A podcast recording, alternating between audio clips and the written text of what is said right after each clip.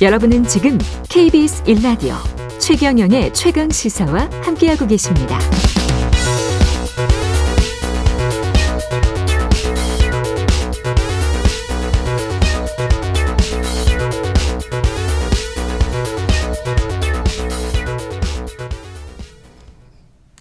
네, 국가보훈처가 62년 만에 국가보훈부로 승격이 됩니다. 6월 초에 출범한다고 하는데 지난번에도 한번 모셨었던 것 같은데 국가보훈처의 박민식 처장 부로 승격되기 직전인 것 같은데 처장님 안녕하세요. 안녕하세요. 박민식입니다. 예, 예. 오늘 또 3일절이어서 의미가 예. 있는 날입니다. 예. 이게 국가보훈처가 국가보훈부로 승격이 되면 어떤 의미가 있을까요? 아, 우선 한마디로 그첫 창설된 지 62년 만의 수건 그 이었기 때문에 네. 정말 뭐 우리 250만 보훈 가족으로서는 어 정말 역사적인 그 쾌거다 이렇게 평가를 하고 싶습니다. 예. 부로 한마디로 예, 한마디로 말씀하십시오. 뭐좀 쉽게 말씀을 드리면 예. 처가 부로 바뀌면 뭐가 왜 달라집니까? 그렇게 바뀌어야 되냐? 예. 라고 하면은 오늘 3일절이지 않습니까? 예. 근데 이게 별거 아닌 것 같지만 예를 들어서 오늘 3일절 행사에 대한민국 대통령이 직접 행사장에 가서 그 주빈으로서 행사를 진행하는 것과 음. 예를 들어서 정식 장관도 아닌 국가보훈처장이 그냥 달랑 가는 거하고는 우리 독립지사들이 생각하는 게 다르지 않겠습니까? 예, 그렇겠죠.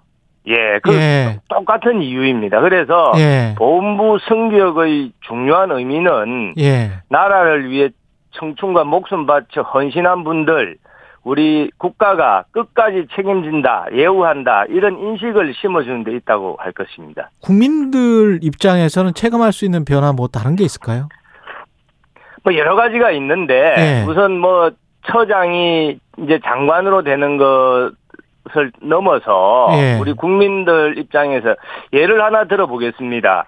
어, 이제 국가 보훈 업무 중에 가장 중요한 것 중에 하나가 예. 군인, 경찰, 소방, 음. 또 저희 정부에서는 이제 해경, 교정 공무원들까지 어, 예. 이른바 제복을 입은 사람들, 음. 영어로 Man in Uniform이라고 하죠. MIU라고 예, 하는데 예, 예.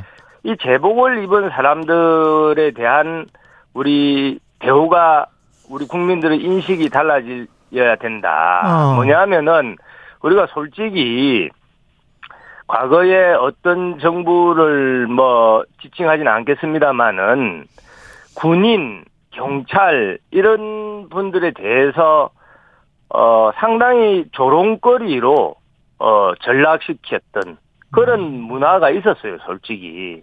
음. 그런데 어 제복을 입은 사람들은 어떻게 보면 전시에 자신의 목숨까지도 어 국가가 요구할 수 있고 또 바칠 수 있는 최 일선에 있는 사람들이기 때문에 예. 어 이제는 우리 사회 구성원이 우리 사회 국민들이 우리 사회에서 이 제복을 입은 사람들을 조롱거리로 또는 단순한 근무복으로 생각하는 것이 아니라 음. 정말 우리 사회, 우리나라 공동체를 지키는 영웅의 상징으로 자리매김시키겠다.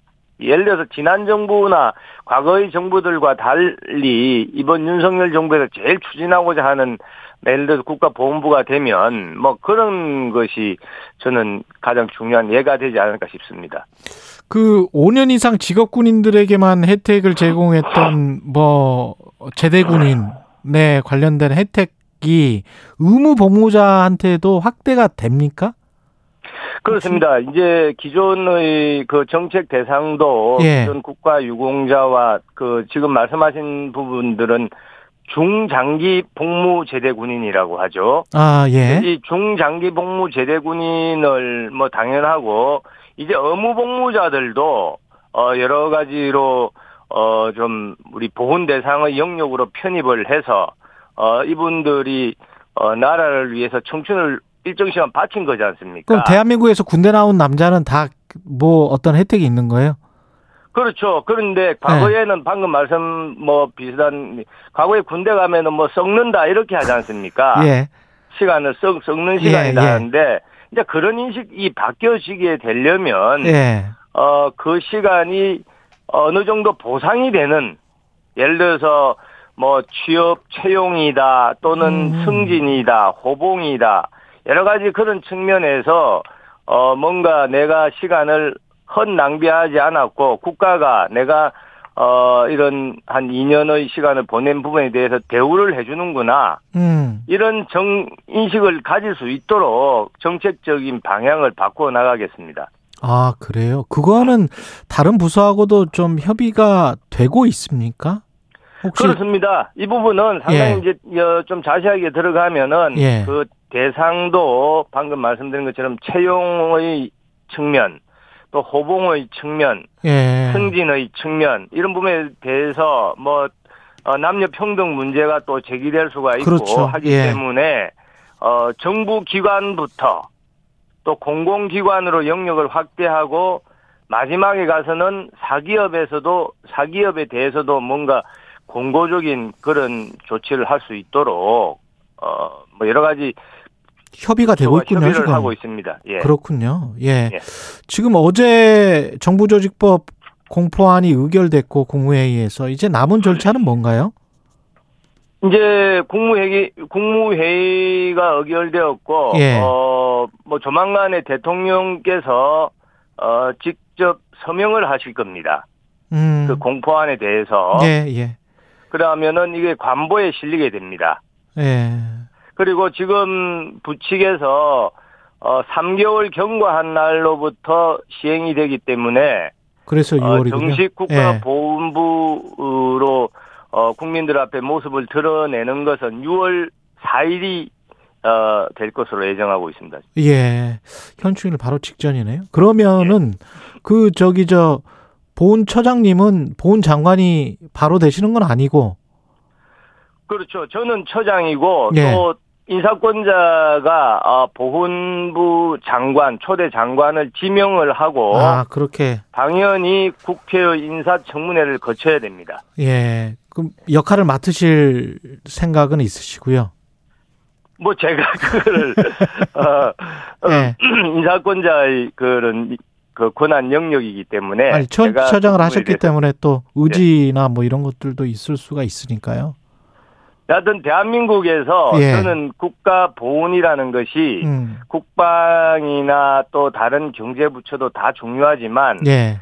제가 생각할 때는 대한민국에서 보훈은 사활적 가치이고 예. 이것은 단순히 과거에 대한 추모 기억이 아니라 예. 우리 대한민국 미래 번영의 그 어떤 초석이다. 예. 그래서 제가 사활적 가치라고 지금 그 규정을 하고 있습니다. 예. 지금 오늘 3일절인데 3일절 맞아서 지금 추가적인 서운이나 뭐 따로 계획하시는 것들이 있습니까?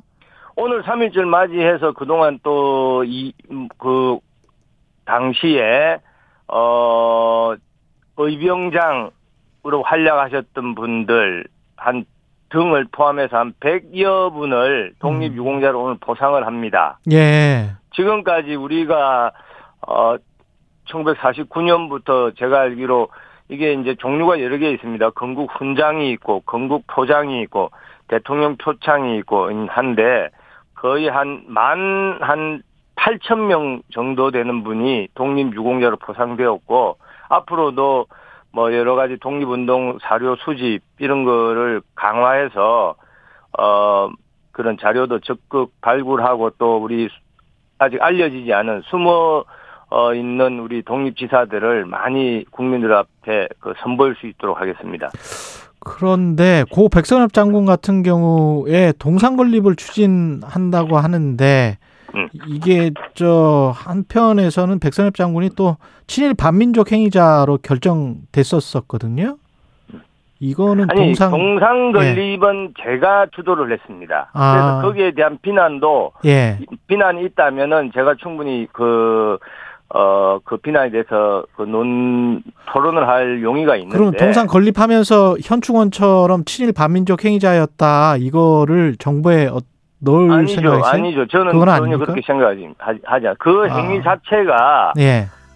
제가 조만간에 한번 그 문제 제기를 할 생각입니다. 예. 뭐냐면은 우선 어 우선 시간이 10초밖에 안 남았습니다. 예 백선엽 장군이 서거했을 때 수많은 국민들이 예. 시청역 광장을 꽉 뺏- 뺏긴 메우며 애도를 했죠. 그러니까 음. 그것이 저는 우리 상징이다? 국민이 백선엽 생각을 생각하는 징표라고 봅니다. 박민식 국가보훈처장이었습니다. 고맙습니다.